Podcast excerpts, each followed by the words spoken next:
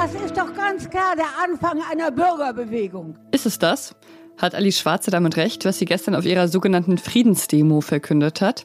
Das besprechen wir gleich. Und warum Olaf Scholz nach Indien reist. Sie hören was jetzt, den Nachrichtenpodcast von Zeit Online.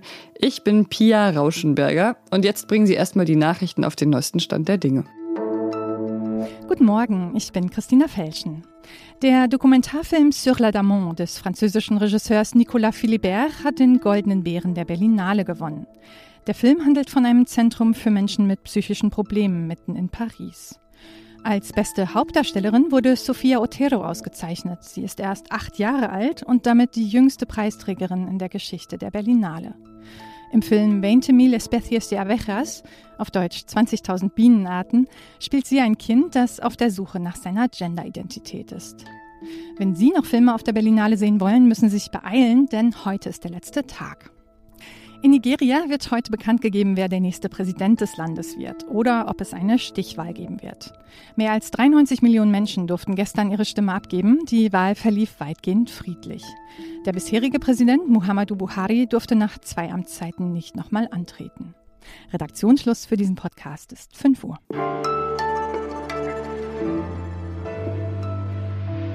Alice Schwarzer und Sarah Wagenknecht haben ja vor zwei Wochen ihr Manifest für den Frieden veröffentlicht, in dem sie ja unter anderem Bundeskanzler Olaf Scholz dazu auffordern, die Eskalation der Waffenlieferungen zu stoppen.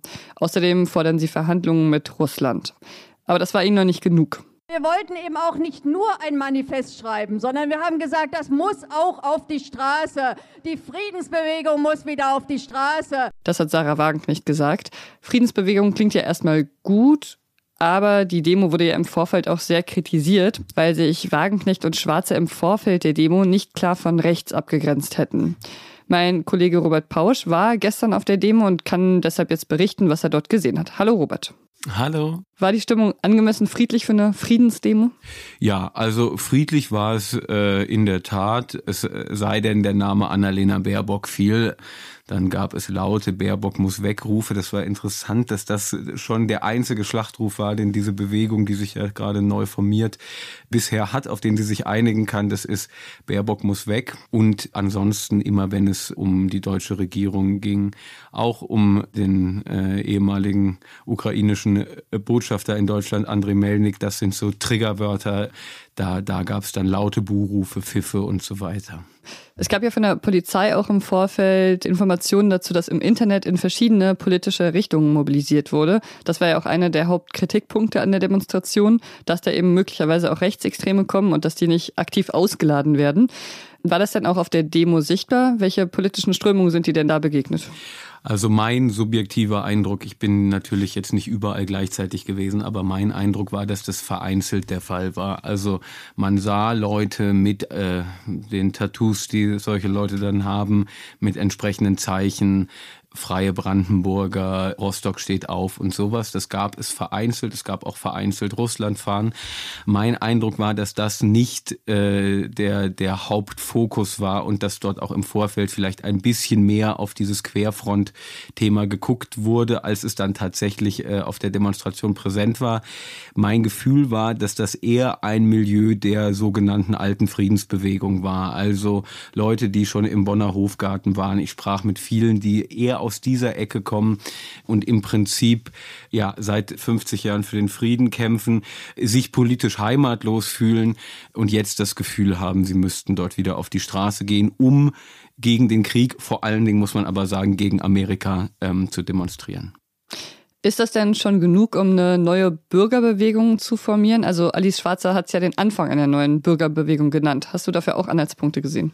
Ob das jetzt tatsächlich der Anfang einer neuen Bewegung ist, ähm, ich wäre vorsichtig damit, würde es aber auch nicht ausschließen. Also wenn Wagenknecht tatsächlich, und ich glaube, auf diese Frage wird es ankommen, wenn Wagenknecht tatsächlich eine neue Partei gründet, dann kann das ein Momentum schaffen, weil man in der Tat sieht, es gibt sehr, sehr viele Leute, die heftige Kritik an der Regierung haben und auch weitergehend als jetzt ähm, die Linkspartei oder sowas. Und eine neue Partei, die eben diese ideologische Klammer zieht, also gegen die Regierung, gegen die Grünen vor allen Dingen, gegen die Amerikaner und für einen Frieden, gegen Woke und sowas. Das wäre ja so etwas das Programm von Wagenknecht.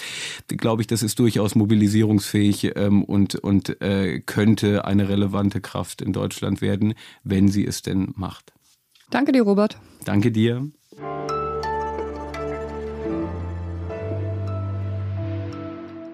Und sonst so? Die Berlinale geht jetzt langsam zu Ende und ich habe zum Glück viele gute Filme auf der Berlinale gesehen dieses Mal.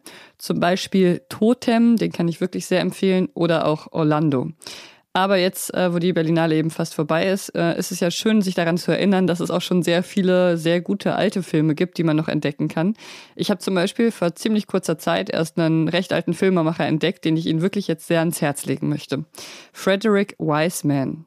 Der macht vor allem Dokumentarfilme und die porträtieren oft Institutionen, zum Beispiel den Central Park oder die Berkeley University oder was ich gerade schaue, die New York Public Library. Good morning. Thanks for calling Ask My PL. How can I help?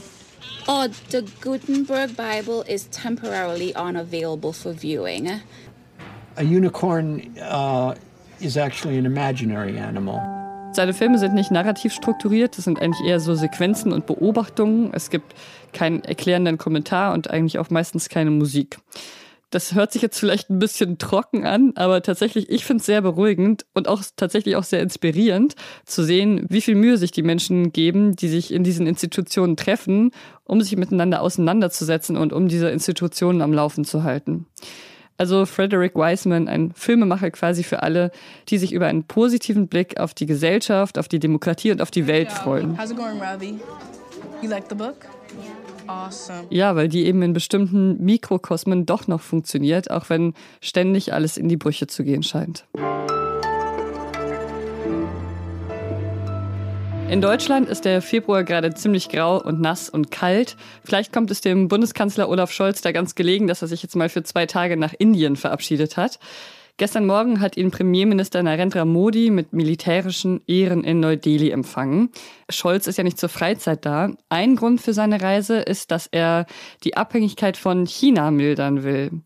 Wie er dafür vorgeht und was Scholz sonst noch nach Indien führt, das bespreche ich jetzt mit meinem Kollegen Peter Dausend, der Scholz nach Indien begleitet hat. Hallo Peter. Ja, hallo Pia, grüß dich. Scholz und Modi haben ja über den Angriffskrieg in der Ukraine gesprochen. Indien nimmt ja, was diesen Krieg angeht, eine neutrale Position ein. Aber vor der Reise hat Scholz die Kritik an der indischen Position ziemlich vermieden. Ist er jetzt dabei geblieben oder hat er versucht, Indien zu einer Kursänderung zu überreden? Nein, das hat er nicht. Er hat jetzt nicht die Inder kritisiert dafür. Er sagte, jedes Drängen wäre auch kontraproduktiv. Er sagt, man muss auch verstehen die Haltung der Inder und auch anderer Länder, die sich enthalten haben. Die haben ja nicht äh, pro Russland gestimmt, sondern sie haben sich enthalten.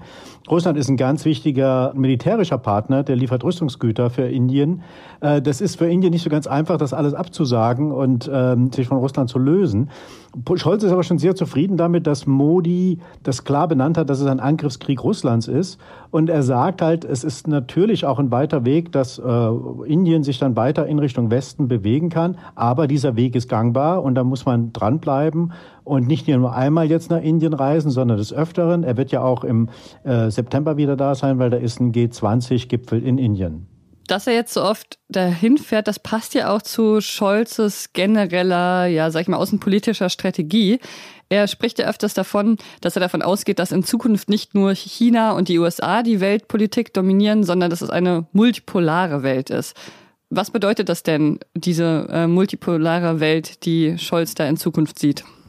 Ja, das ist ganz interessant. Er sagt, es gibt Länder, die wir noch gar nicht so richtig auf dem Schirm haben, die groß an Bedeutung gewinnen werden, wie beispielsweise Indonesien, Vietnam. Natürlich spielt da Indien eine große Rolle, aber auch in Südamerika diverse Länder wie beispielsweise Brasilien oder Argentinien und auch äh, Chile, die aufgrund sehr positiver Wirtschaftsentwicklung und auch sehr positiver Bevölkerungsentwicklung eine größere Macht spielen werden. Und er sagt, wir müssen uns, also wir Deutsche, müssen gucken, dass wir zu diesen Ländern, die ja früher oftmals auch Kolonialländer waren, dass wir da ein ganz neues Verhalten und Verhältnis zu denen äh, aufbauen müssen, damit wir am Schluss nicht dabei herunterfallen, sondern dass wir auf Augenhöhe mit denen begegnen, damit wir selber eine Stärke behalten, weil die Länder werden definitiv stärker werden und wir brauchen ein gutes Verhältnis zu denen dann. Und ein, ein Teil dieses guten Verhältnisses äh, sind auch die wirtschaftlichen Beziehungen. Scholz wird ja auf seiner Reise nicht nur von dir und von anderen JournalistInnen begleitet, sondern auch von vielen WirtschaftsvertreterInnen. Er und Modi haben ja auch schon engere wirtschaftliche Beziehungen vereinbart. Was bedeutet das im Detail? Ja, es gibt schon eine ganze Reihe von Sachen, die sehr konkret verabredet wurden. Beispielsweise hat man ein Kooperationsabkommen äh, schon geschlossen. Da geht es um die Migration von Solarexperten. Es gibt jetzt ein Pilotprojekt, das starten soll. Da sollen 20 bis 30 Fachkräfte äh, nach Deutschland kommen. Des Weiteren wurde verabredet, dass es ein Wasserstoffforschungsinstitut in Indien gegründet wird, an dem sich das Fraunhofer Institut beteiligt. Wasserstoff ist ja der Energieträger der Zukunft, zumindest mal in den äh, Erwartungen der Bundesregierung. Und ganz interessant, am heutigen Sonntag sind wir ja dann noch in Bangalore, äh, dem IT-Zentrum von Indien. Und da wird es nochmal sehr stark auch um das Thema der Migration von IT-Experten gehen. Auch da gibt es viele, die nach Deutschland wollen. SAP übrigens hat ja da den größten Standort außerhalb äh, Deutschlands, 4500 Mitarbeiter allein in Bangalore. Also man sieht, da ist einiges in Bewegung und einiges auch schon verabredet. Vielen Dank dir, Peter, und viel Spaß noch. Ja, vielen Dank. Dir auch. Bis dann. Tschüss. Und ich sage auch Tschüss zu Ihnen. Für heute ist Schluss. Wenn Sie noch Ihre Lieblingsfilme der Berlinale mit uns teilen wollen, dann gerne schießen Sie los. Was jetzt Zeit.de ist die Adresse dafür. Auch für Feedback und Kritik sind wir da offen. Ich bin Pia Rauschenberger. Machen Sie es gut. Das ist jetzt auch nicht irgendwie eine Reise auf Wolke 7 mit dem Regierungsflieger unterwegs zu sein. Das ist schon auch stressig. Vor allen Dingen, wenn es diese langen Flüge sind natürlich.